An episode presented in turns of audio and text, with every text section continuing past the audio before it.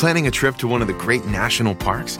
LL Bean went to the experts at the National Park Foundation to get the inside scoop on which parks are the best to visit in each season. Whether you're looking for outstanding scenery, smaller crowds, or unique activities, LL Bean. Be an outsider. To check out the full list of recommendations, visit llbean.com/explore.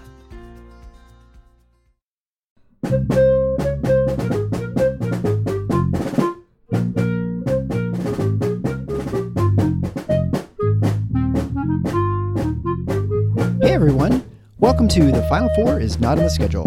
I'm your host Eric, alongside with expert analyst Rod. Thanks for joining us on the best MSU basketball podcast featuring an in depth recruiting, game matchup, and post game analysis. We dive deep to give you the best tools to enjoy the Spartans and impress your friends and family. Hey everybody, it's Eric alongside Rod, and here for the Big Ten opener for Michigan State, where they're going to be taking on the Northwestern Wildcats at the Breslin Center. Uh, the Wildcats are five and two, which is actually a pretty good record in the non-conference for them, since they actually did play some teams, but their last game was as bad as the loss as Michigan State had at South Bend. They lost at home by almost oh, 30 way worse to, way to worse. a really bad a bad Pittsburgh team, uh, and which is funny because the game before that, which was why I think we were fairly confident that they would do well against Pittsburgh, is they played really well against Auburn in a the championship game of a Feast Week tournament. They lost by a point, I think. Yeah, they lost 43-42. So what they're really and trust me, Auburn doesn't like playing games in the 40s. That's that's not what they want to do. I'm sure. So not. Northwestern did a really good job of uglying that up, which is what they're going to have to do. And I was pretty confident that they, you know, Pitt. I thought at least going into that game might be the worst major college team or major conference team in America. They've got some competition for that. Florida State, Cal.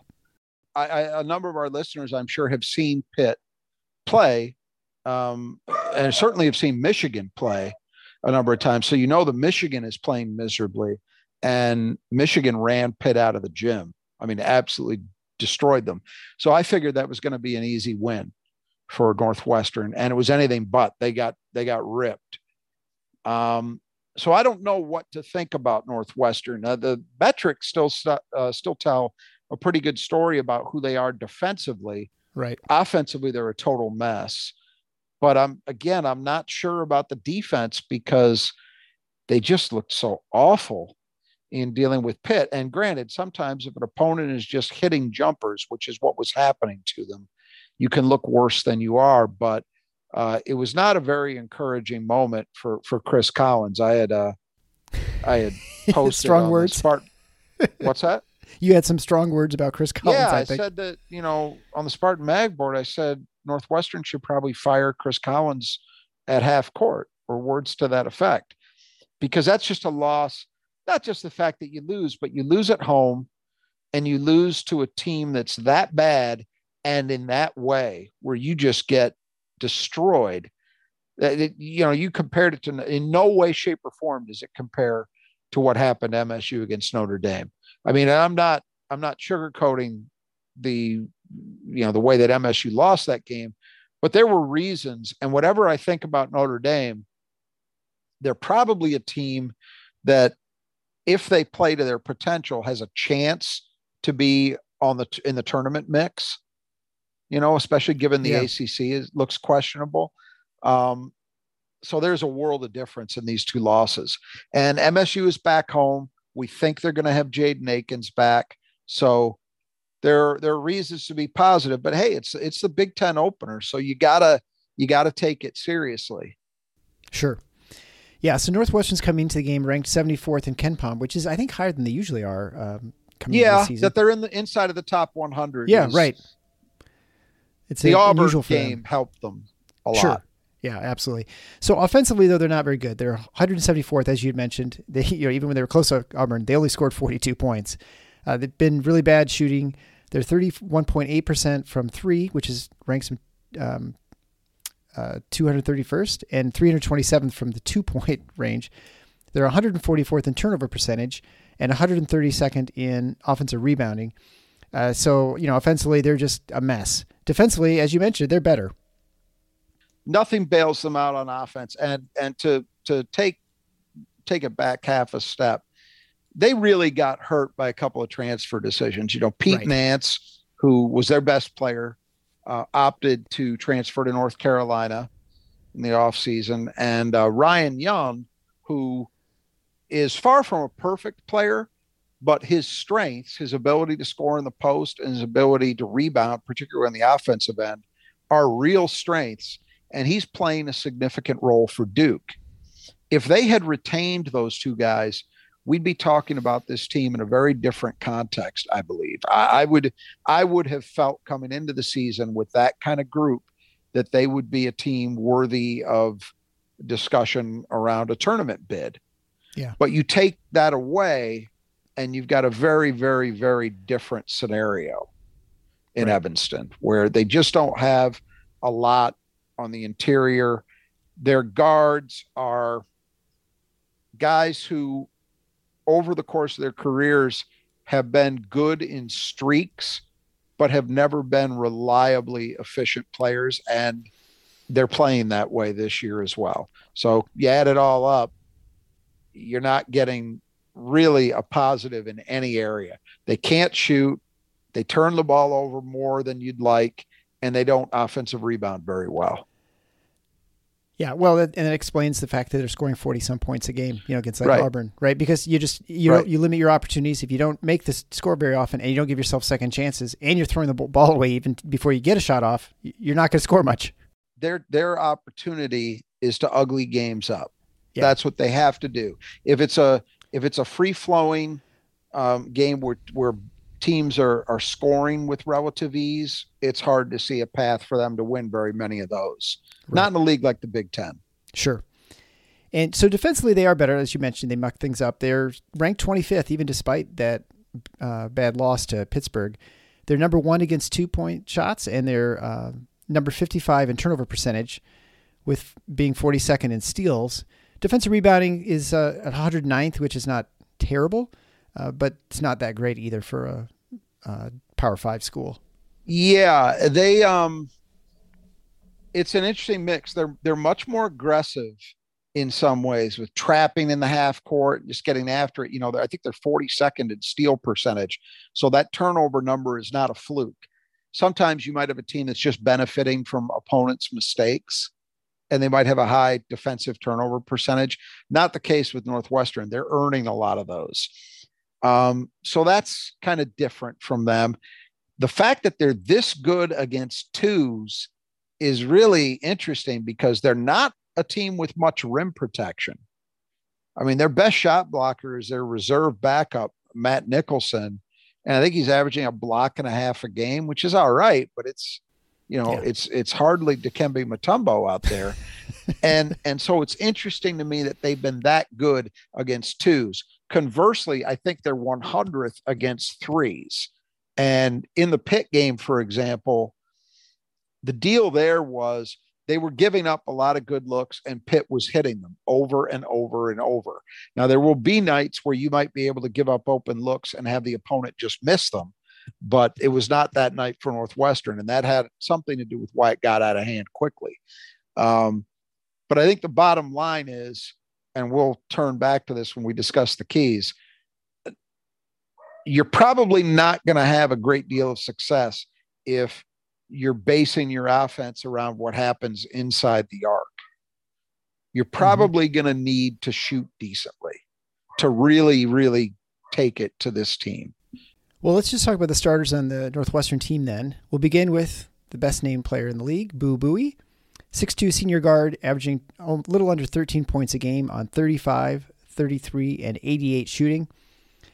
He tops out at four over four assists a game, but also averaging three turnovers a game and has four rebounds a game. And he's a guy who has punished us before and times when we've controlled him. Yeah, and that's what is going to haunt Michigan State fans about this game going into it is remembering seasons past where Boo Buie's just gone off, and that is the scary thing with him and with the other guard we'll discuss in a second, Chase Audige. They're similar players in this way. They both take terrible shots.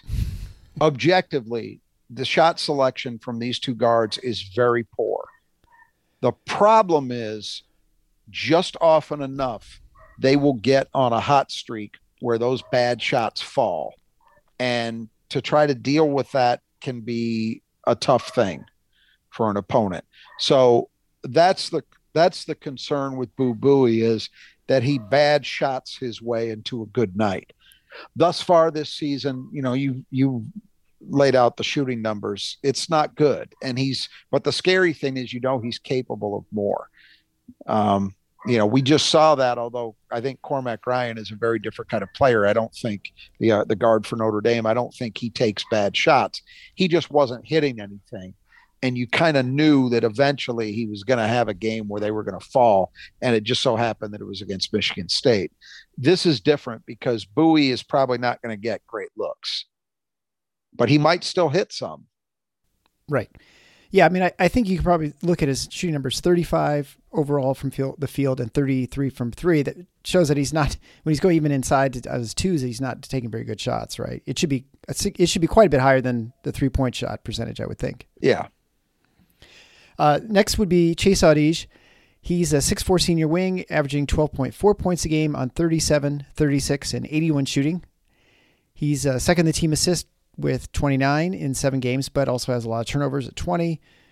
And he was injured quite a bit last year, uh, didn't shoot great. And we both felt that he was going to be a better shooter and uh, just look better this year than he has because of his injuries limiting. Yeah, he's season. he's having a bounce back season to an extent and the shooting numbers aren't as bad as they are for Buie. They're a little better, but and much better than he shot last year. This is the real Chase Audige. But um, again, he's another guy. He will take shots that will really leave you scratching your head. I mean, early in the shot clock, well contested from 30 feet. I mean, he does it all. And just enough of them fall that can leave you frustrated as a defense because you know, he's hitting, he will hit some shots that you just know he has no business taking, never mind making. And next would be Ty Berry, six-three junior, averaging 10.4 points a game on 34, 30, 88 shooting and grabbing six boards a, a game. Yeah, the rebounding number is impressive for him because he's not big. Um, so he's obviously chasing down a lot of a lot of uh, long long rebounds off right. three attempts. I would think. Um, he's been a better shooter than this in his career. He's in his junior year. So this is his third season. He shot much better than this from three in the past. He, as opposed to the other two guys, I think he generally displays a little better shot selection. Um, but even though that three point number isn't very good, he is a guy you've got to guard out there. He's dangerous. And next would be Robbie Beran. Six nine senior, averaging 10.1 points a game on 38, 39, and 79 shooting, leading the team at 6.6 rebounds a game. And he's definitely a player we talked about in the the uh, preview that we just thought he's got there's a lot to him, and you just kind of wish you saw a little bit more production from him. But that he's an impressive player because he only averages what nine game nine shots a game.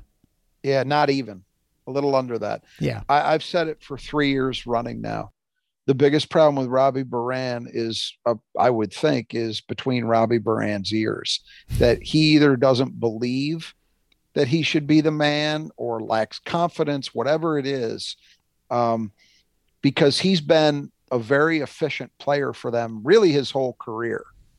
And then you look at the actual production they get, and at least for me, I'm left wondering why doesn't this guy take more shots? And he's still not taking enough shots he's a very good player. He just doesn't impose himself enough. Next would be uh, Tydus Verhoeven. He's a 6'9", 230 pound transfer from UTEP. He's filling in for the departed Ryan Young and I suppose Pete Nance too. He's averaging 3.1 points a game and 4.1 rebounds a game in about 19 minutes, where he's sharing with uh, the five spot with Matt Nicholson. He's shooting 44% from the floor and a miserable 33% at the line. Yeah, I mean, he, he's basically a, a space filler. I, I, that's probably a little bit um, overly disparaging because he's part of their defensive effort against twos. Uh, but yeah, offensively and as a rebounder, he's not contributing a whole hell of a lot. But they need size, and he's yeah. giving them that. And so then going on to the reserves, we'll start with Matt Nicholson, who is the the fill in for Verhoeven when he's on the floor, seven foot junior. He's from Clarkston. And we weren't quite sure what was going to happen at that five spot being the season, but it looks like he's that he Nicholson has been able to sort of impose himself as the num- the number two guy there.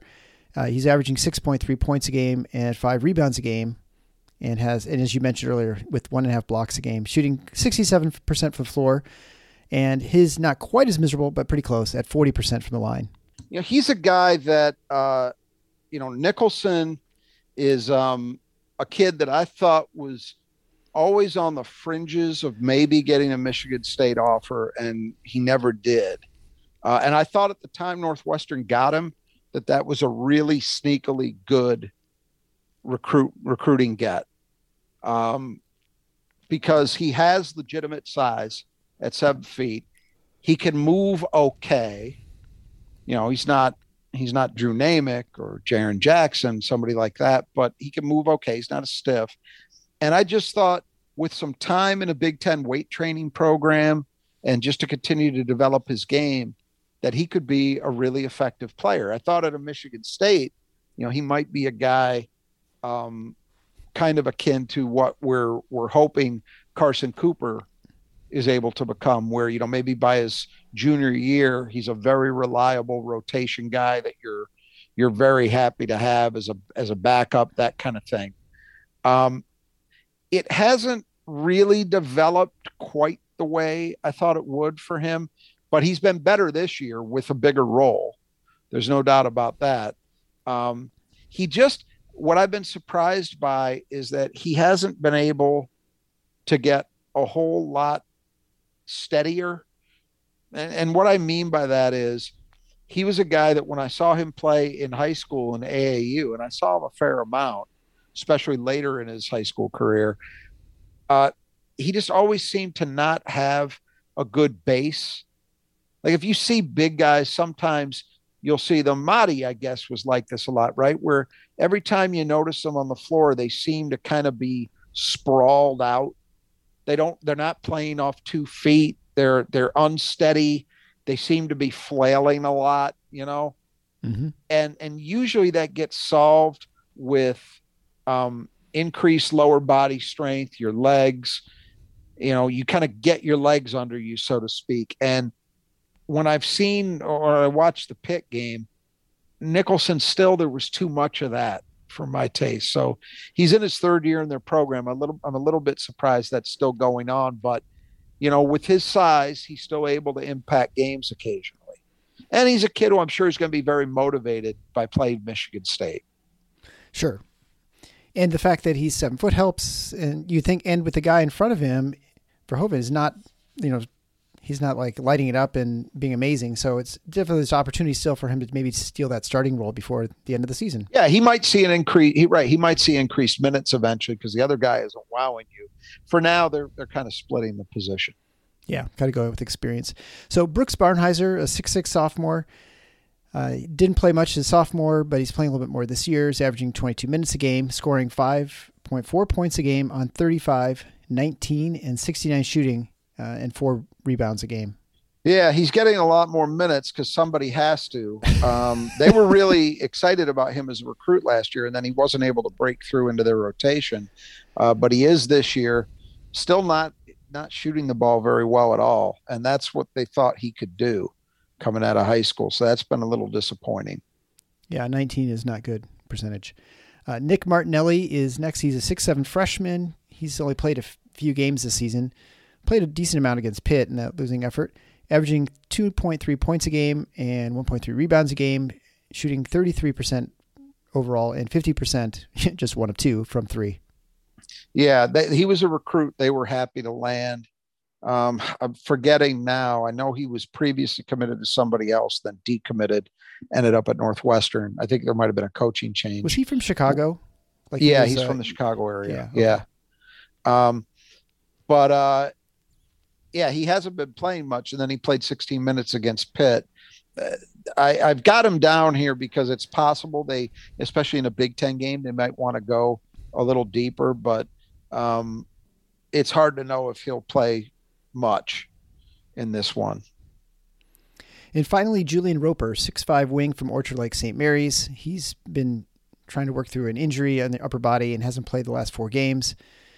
Doesn't sound like he'll play this one, but it's possible. He was only scoring about three points a game on 43, 25, and 50 shooting, but can be a pretty good player when he's healthy, right?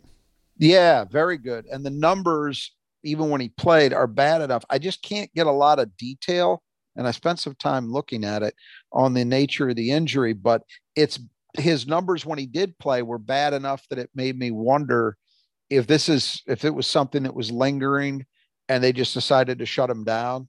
So it was affecting his play when he did see the court. Right, right. Um, Collins has said it's a week to week thing. And I, I, just don't see a lot of signs that he'll play, but we put him down because he might. Um, he's healthy. He's a very good player. I thought he was perhaps ready to have a little bit of a breakthrough season for them. He's a very good two way wing. He gives them some athletic ability that they don't necessarily otherwise have uh, on this team. And again, I think he's a very capable defender as well. So good player. It's a shame if he's going to continue to be hindered like this. Well, before we get into the five keys, I mean, Michigan State's come into this Big Ten season, although it's you know the abbreviated Big Ten season, and then we'll go back to the non-conference. But at least that first eight game stretch, at coming in at five and three, I think we thought there's a reasonable chance to be six and two until you know that that the wheels fell off early in that Notre Dame game. Uh, but five and three is pretty res- respectable. There's some big wins, and even the losses were all against very high quality opponents. So there's nothing to be. Yeah, there's no bad. That, there's no right? bad loss yet. Yeah, and you've lost, and you were playing half those games with arguably two of your best players, or at least two of your top six players. So, mm-hmm. um, you know, there's there's every reason to be optimistic about the season. And as you mentioned earlier, there's every reason to think that Jaden Akins is going to be playing in this game. Probably not starting, I imagine. He's probably going to be playing in a reserve role off the bench, but he may be the first person off the bench. We'll have to kind of see what happens there. Yeah, I would I would hope that it'll be similar to what we saw against um, Northern Arizona uh, and uh, and Gonzaga, where he plays. It's not huge minutes, but it's enough to you know maybe in the teens somewhere where he's able to have an impact. And, you know, look, where MSU is clearly missing them. I mean, people always get caught up in offense, but to me, it's pretty clearly the defensive end. Yeah. Where the absence of Hall and Akins is really being felt. And, you know, it stands to reason if you think about it. Um, they no longer have a bigger wing to defend, you know, the Brandon Millers of the world. They don't have that. They don't have a Jaden Akins who you can put out there against just about anybody on the perimeter and know that he'll do an effective job. And and it's not just not having those guys, but then the guys who have to play, you know, Pierre Brooks playing a much larger role, you know, you're losing a lot. Let's put it that way on the yeah. defensive end. And so that's where I think the absence has been felt. So if you get Jaden Akins back, it doesn't solve everything, but I think it will make them markedly better defensively overall just by having him back in the rotation regularly. It's going to help. And absolutely, and the fact that he's going to be uh, an offensive threat too. You know, you, there are definitely a bunch of lineups that were out there against Notre Dame. You're just like, I don't know where the scoring's coming from at this point. And this is the problem. And Izzo kind of acknowledged the Notre Dame game. You know, look at this. Look at the second half. He comes out of the second half and he starts um, Jason Whitens instead of Pierre Brooks. And that was the right thing to do because Pierre was awful defensively in the first half, just yep. awful. Um, but the problem is if you start Jason Whitens, you are also giving up a fair amount on the offensive end. So Pierre Brooks comes back in because, well, we're down, we need points. So you're put as a coach, you're put in a very difficult position. When you have a Jaden Akins and you have a Malik Hall, you're getting both sides of the right. court addressed, which is what yeah. you want. Yeah, the, the, compromising makes it, you know, picking offense for defense, not the end of the game situation. Yeah. And then you've got Pierre Brooks back in the role that he's best suited for right now, which is okay, he's a guy we asked to come in and provide a little instant offense, and we'll hope we survive it defensively. I always say that um, with guys like that, the longer you have to play them, the worse it's going to get. It's the old diminishing returns scenario because the longer they're out there, the more likely it is the other team is going to figure out, oh, we can attack this guy, and right. they'll do so. You know, you might get an initial burst when they come on the floor. They come out and hit a couple of shots, you know, but you want to be able to get them in, get them out.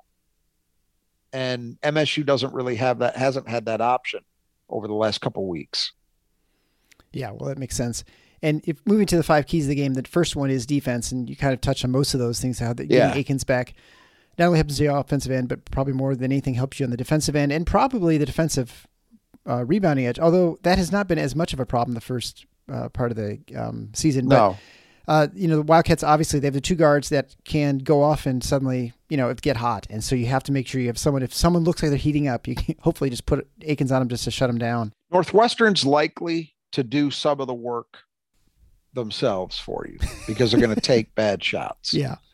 But Michigan State's task is to make those shots worse. So if he's going to pull up from 25, okay, that's probably a bad shot, still manage to at least semi contest it. Make it under duress. Don't just allow them to get off cleanly and in rhythm. You know, that's the task. I, I just, when I look at Northwestern's team, unless Robbie Beran's whole approach to the game changes dramatically, I don't see a lot of paths to wins for them if their guards aren't really getting it done on right. offense. So if you can hold those guys down somewhat, you're in good shape. The number two key to the game is the transition game. So it's you know always hard in the Big Ten to score and transition because all the teams know us, they know what to do, they've seen us twice, you know, once or twice a year at least. Uh, but it's obviously the easiest way for us to score, get our offense, especially when we're down Malik Hall. And this has been hard too because again they're down bodies, so it makes it hard to run the way you want to as Michigan State. But um, what I'm hoping is Northwestern has been a little questionable in ball security terms. So if MSU can benefit from a few um, turnovers for touchdowns, as Izzo likes to characterize it, that could really help because anytime you're not going against their half court defense, you're you're better off.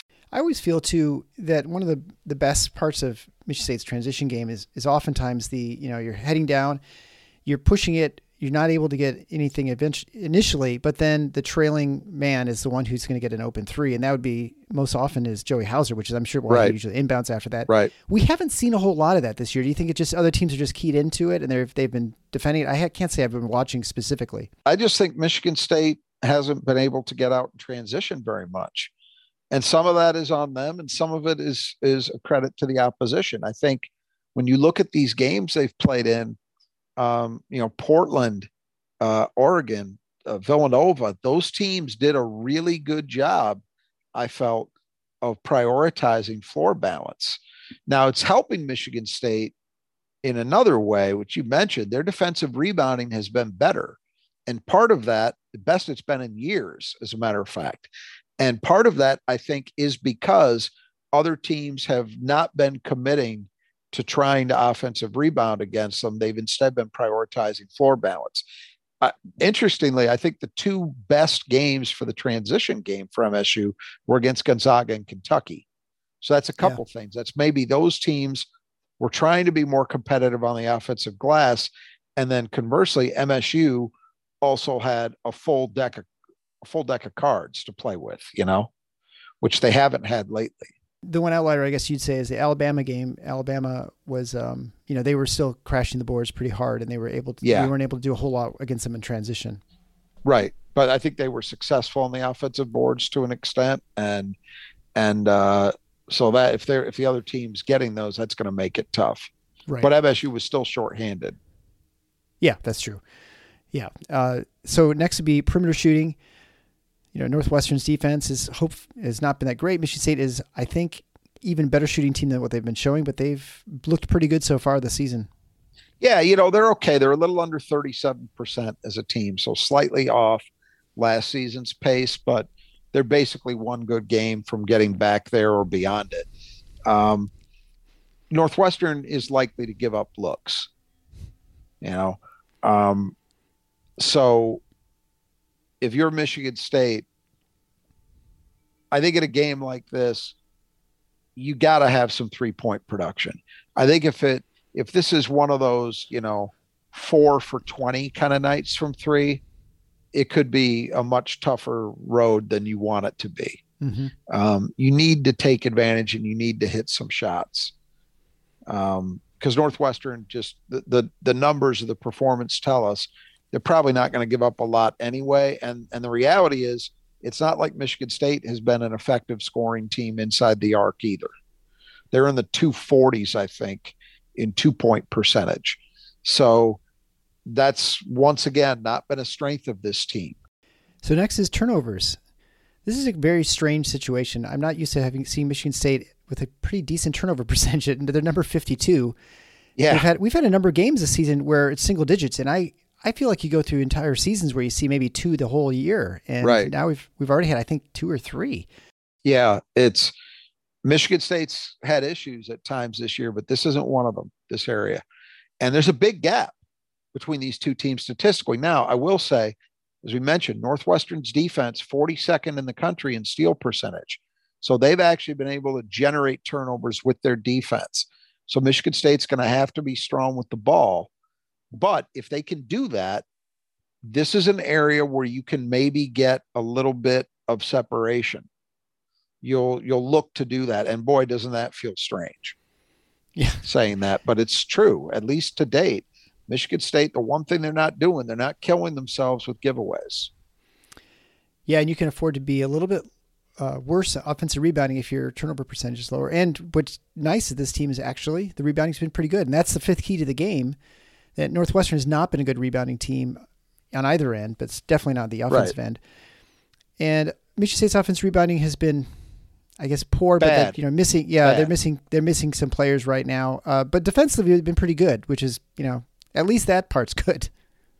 Yeah, it's the best it's been, as I mentioned, in like five seasons. Um, they're currently in the 70s, I believe, in defensive rebounding. Last season, they were outside the top 100.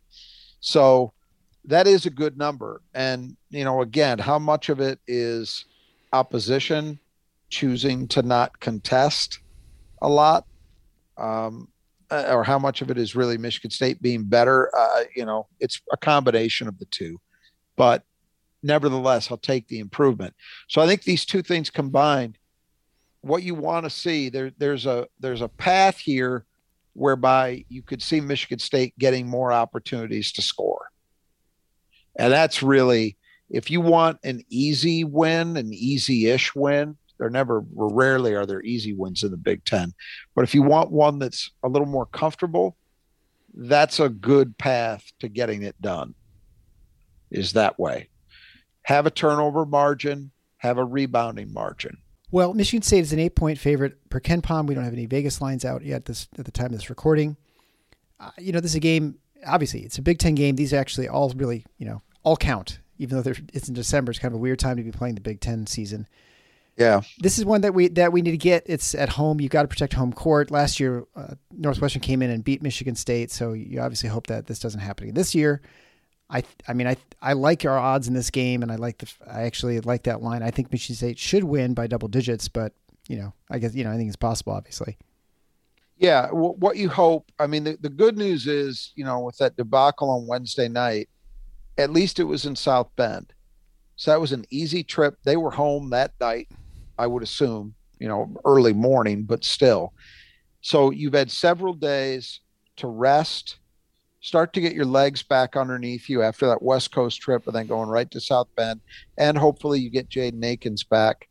Uh, you know, we also found out after we recorded our post game that apparently Tyson Walker had a um, family tragedy that day, the day of the Notre Dame game, that impacted him. That could explain certainly um, some of his play maybe not being at the top level of what we've seen. Um, so all of those things should be better. And yeah, look, it's it's pretty simple. Home court game against a team that's not expected to be in tournament contention. That's one you got to get. You lose a game like this, it immediately puts more pressure on you to steal one on the road that you weren't counting on at the start of the season. Right. You know, that's the dynamic. And you don't want to be in that position if you're Michigan State, obviously.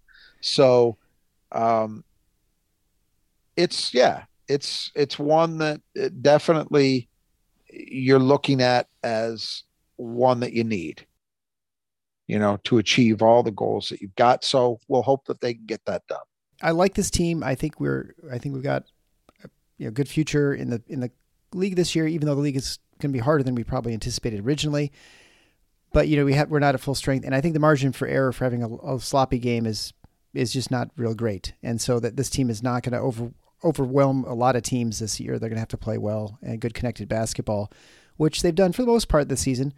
And uh, obviously not the last game, but that's that's going to be the key to this team. And you know, again, I still think we're still a little bit in survival mode until we get into the January schedule until yeah, Malik Hall gets sure. back, hopefully. And uh, you know that is a that is a wild card too. We don't know for sure Malik Hall's. You know, there t- plenty of times he's going to come back in three weeks, and it turns out to be six or seven. So we can right. only assume that. Uh, but it does sound like Jaden Akins is pr- pretty much a sure thing, and he seems to be going doing well. So we can at least assume that he'll be back at least. You you have to hope that um, everything with Malik stays on course. That Jaden has truly gotten past it now, um, and and that it's you know it's smooth sailing with those guys from a health perspective and that nobody else gets hurt you're right about the margin for error that's the the problem and and yet i i don't know that it's fundamentally that different for anybody else you sure. know anyone who pretends that you know oh there are teams out there that go 13 deep those days are gone man you just can't you can't construct rosters that way because kids aren't going to be patient enough. You know, a young player who might have potential but is sitting behind a bunch of veterans for the first couple years he's in your program. That's that's not a common thing anymore. Yeah. You know, and so consequently everybody every program is in my opinion going to be riding that edge, you know, in terms of needing to keep people healthy and in the lineup. Uh, but the truth is, yeah, Michigan State does not have a big margin for error, in part because they don't have those one or two guys. You know, there's no Denzel Valentine on this team. There's no Cassius Winston. There's nobody that you could say, even if you're down a body or two, all right, we're shorthanded, but this guy can just carry us for a while.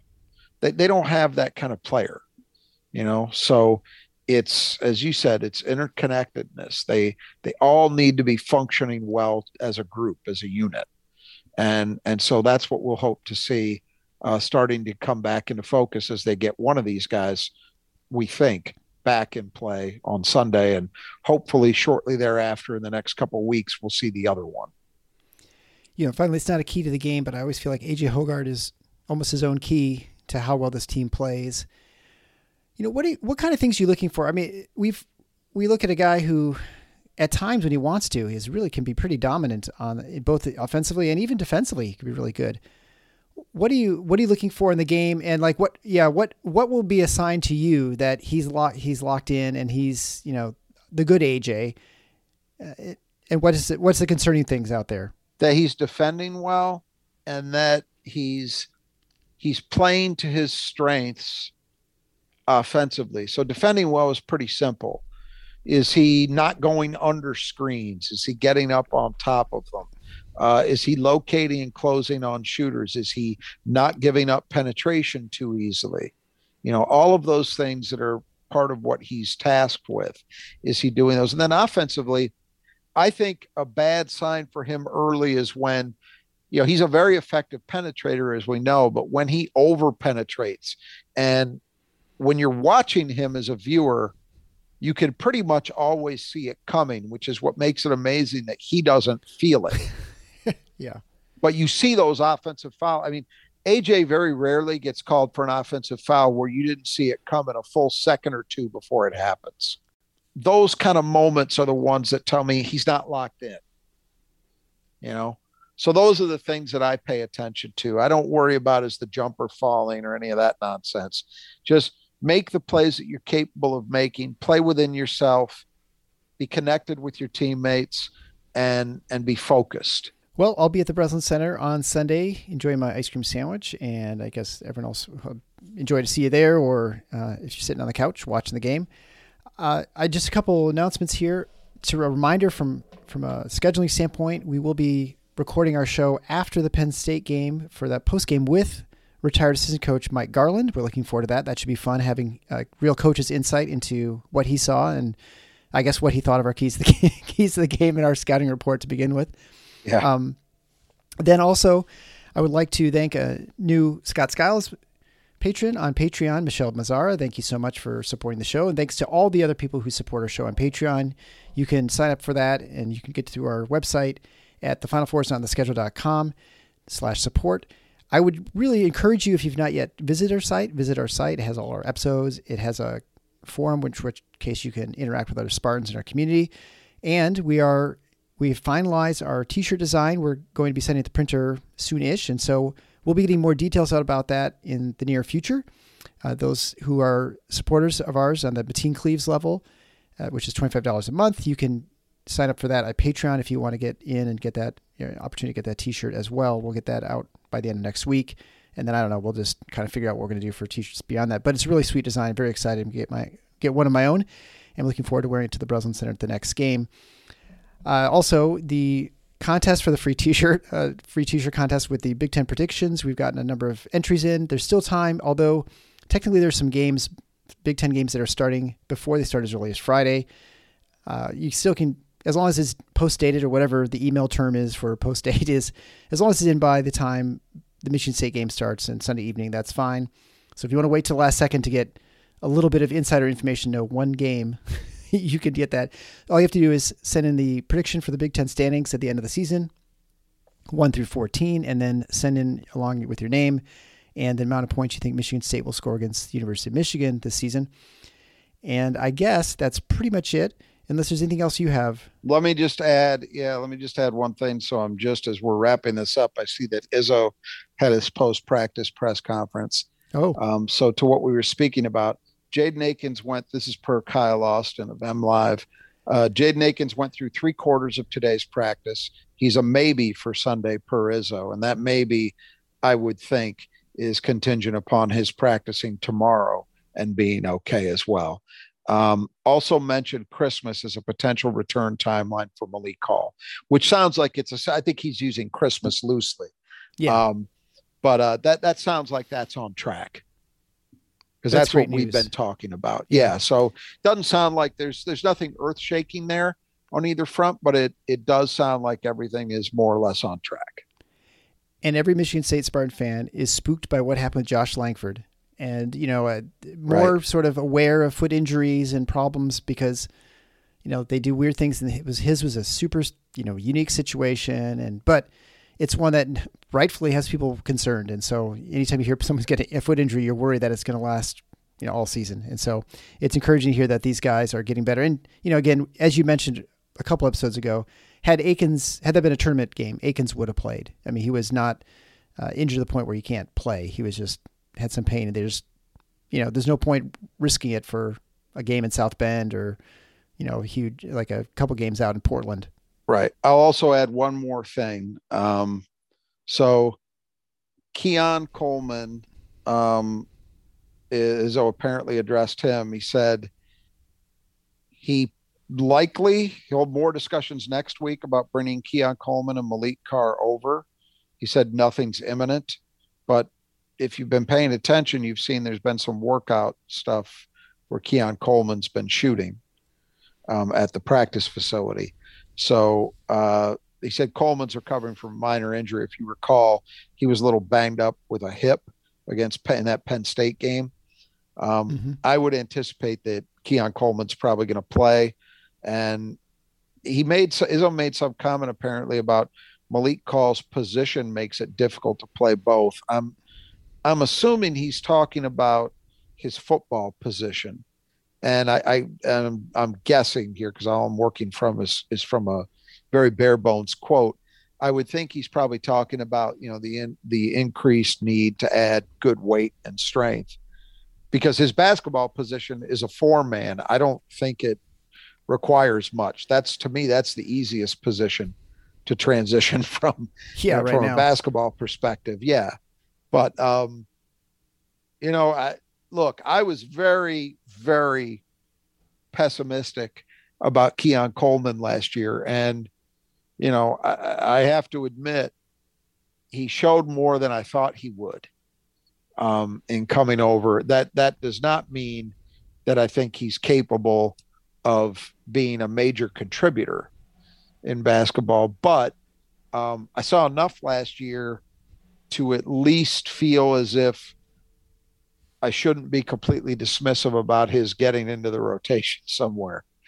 Um, you know, athletically, my God, you know, he's a very gifted athlete. We knew that, but I was surprised by the level of his ball skills. Um, so we'll see. I again, I would never expect anything other than spot duty in a best case scenario, but who knows? Yeah, there are a lot of fans who seem really intent on having him play a lot. I mean, they're you know they they really want Keon Coleman. They say, oh, from a depth standpoint, and I I guess I I understand why people feel that way, and maybe from a practice standpoint, it's useful having another uh, you know high level athlete on your practice squad. I guess I don't see a whole lot of minutes for him, and I you know, and that you know, are you going to play Not him if they're over, healthy. Well, right. Not well, let's say that. Let well, let's say even right now. I mean, you know, if you're if your choice you're Tom Izzo, are you going to play Jason Whitens or are you going to play Keon Coleman? Let's say you know that's your those are your two options. I still think you pick Whitens because he uh, like I don't see where Coleman brings a whole lot extra. Maybe he's got a little scoring punch that Whitens might have, but from a defensive standpoint, you know, there's just no question you'd rather have Whitens out there. Yeah, I, I, I think I, I think I would be inclined to agree with you, but I, I do I, I will tell you this. Late in the season, I was told by somebody who has a direct connection to someone on the coaching staff, like a familial connection, Yeah. Okay. that they were really impressed by the way Keon Coleman picked things up. And Izzo has mentioned that even this season, this offseason, when he's been asked about it, that they were really impressed by the way he picked things up. So the way I interpret that, usually what he's talking about first and foremost is, oh, he gets it defensively. We know that athletically, in terms of his frame and everything, well, he's built to be a defender, right? But you still have to be able to pick it up conceptually. And I think they were pretty impressed by that. You know, I guess I'm just going to have to fall into the wait and see camp on that. I don't think it's a big difference maker either way, most likely, Mhm. but I am less skeptical of it than I was at this time last year. That's we'll fair. put it that way. Well, and certainly the advantage for him this year is he has an extra three or four weeks to join the team and get in acclimated right. to the team versus last year That's where they were right. coming off a bowl game in mid. You know, Yeah. he's not really joined the team till mid January. Absolutely. Do you do you feel like Malik Carr is going to be a person who's just going to be a you know basically reserves and comes in with uh, Davis Smith and Steven Izzo?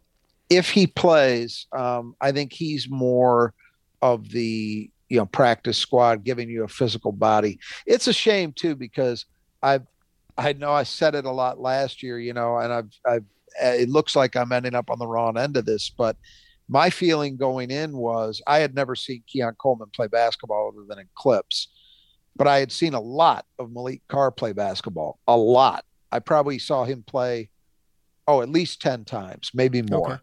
in high school and AAU. And I thought Malik Carr could have been a very good Division One basketball player. Not a star, but he was a really good and versatile defender. Um, could guard a lot of different types of guys at his size. I loved the attitude he played with. It's funny because in football, it feels like he gets dinged a lot. Even the coaching staff will mention it that, well, he's not yet physical enough at the point of attack as a blocker. You know, he doesn't do some of the things they want a tight end to do. Whereas in basketball, and that kid was nothing but an ass kicker. I mean, that's what he was. He was just physical as all get out, no back down in him. He was tough. And and so I liked that. To me, that was an equation that translates. You could see the translation because if you're playing a guy like that, where all you're asking him to do basically is go check and rebound, well, you can do that the moment you step on the practice court. Sure. You don't need time to get acclimated, right? Um, guys who are are more perimeter oriented and you're asking them to hit shots and run an offense and, and that kind of stuff, that's harder because that's the stuff that I think tends to atrophy when you're not practicing every day. You know, but it hasn't worked out that way. Keon Coleman, who is a perimeter player, seemed to be much more comfortable than Malik was. It's been surprising to me. And when I say Malik Carr, I mean, I saw Malik Carr do this stuff in EYBL play. He was doing it against the best prospects in the country. So it was real. Um, you know, basically, he was in a front court with uh, he and, and Isaiah Jackson, who went to Kentucky and now is in the NBA. I mean, that's the level he was playing at. But it just hasn't translated. And so, yeah, at this point, you would you would just have to assume it's it's going to be you know cannon fodder in the practice squad. And so then it's just a question of if he wants to do that. I mean i know he loves basketball.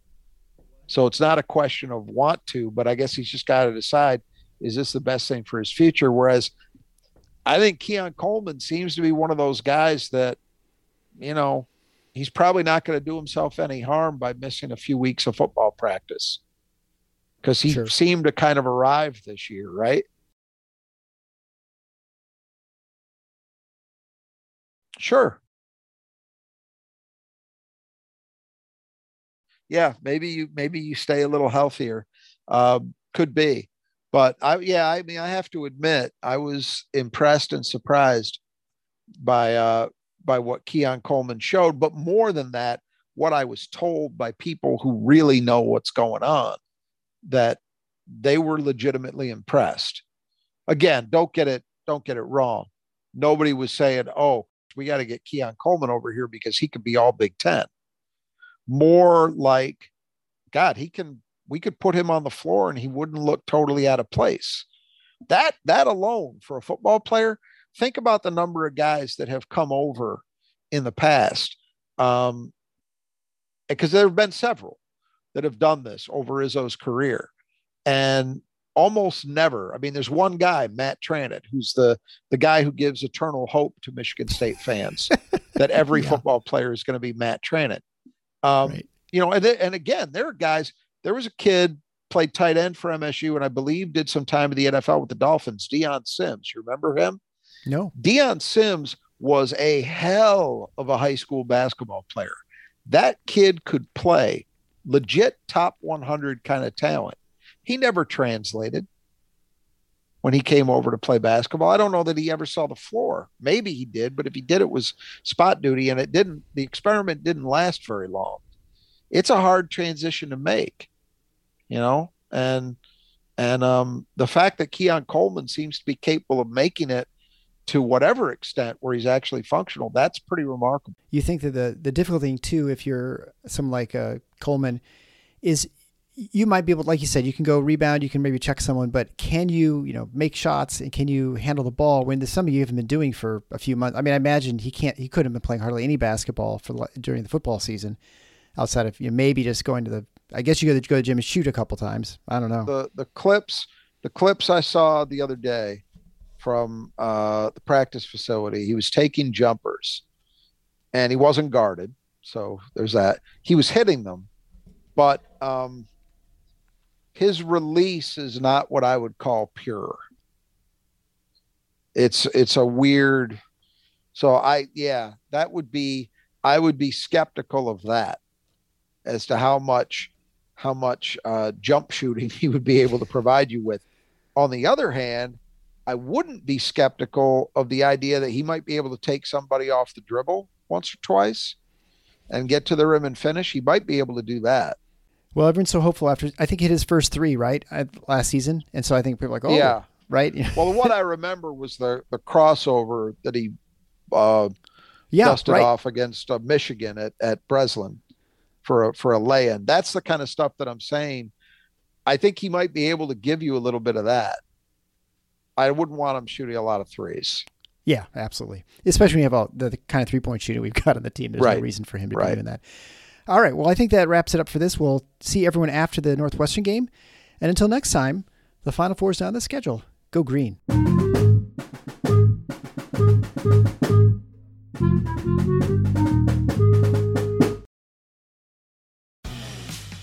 For the ones who work hard to ensure their crew can always go the extra mile, and the ones who get in early so everyone can go home on time there's Grainger, offering professional grade supplies backed by product experts so you can quickly and easily find what you need.